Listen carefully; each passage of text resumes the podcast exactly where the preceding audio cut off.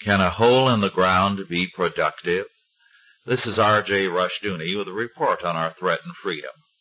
Throughout American history we have had an element in the population very much opposed to the Puritan work ethic.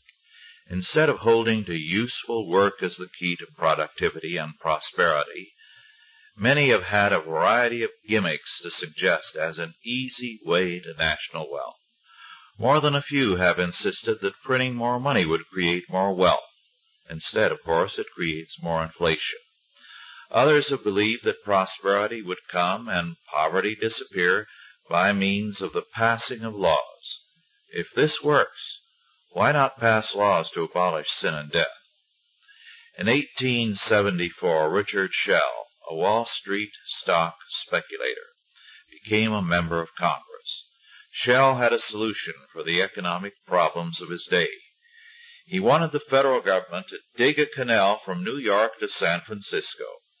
This would have been quite a task, considering that in 1874 only horse-drawn earth-moving equipment existed to tunnel through the Rockies. Schell wanted greenbacks to be printed to finance the project. More recently, in 1936, in The General Theory of Employment, Interest, and Money, Keynes wrote, and I quote, To dig holes in the ground, paid for out of savings, will increase not only our employment, but the real national dividend of useful goods and services. Remember, since at least 1932, Keynes' theories have governed the Western world and the United States, and also other nations as well. As a result, we have had all kinds of non-productive federal spending, the idea being that any such spending will automatically bring about prosperity, no matter how useless the cause. Because Keynes' idea of prosperity through useless holes-in-the-ground projects we have hundreds of federal agencies which exist merely to spend money. If Keynes was right, then our farmers are foolish wasting time and money planting crops which bad weather can destroy.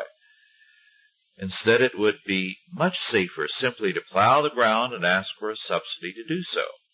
As a matter of fact, under the influence of Keynes, this is exactly what the federal government began to do some years ago. Farmers were paid for not planting anything. Remember, Keynes believed that digging useless holes in the ground would, in his own words, quote, increase not only employment, but the real national dividend of useful goods and services, unquote. Our politicians believed him. No wonder we are in trouble. This has been R.J. Rushdoony with a report on our threatened freedom.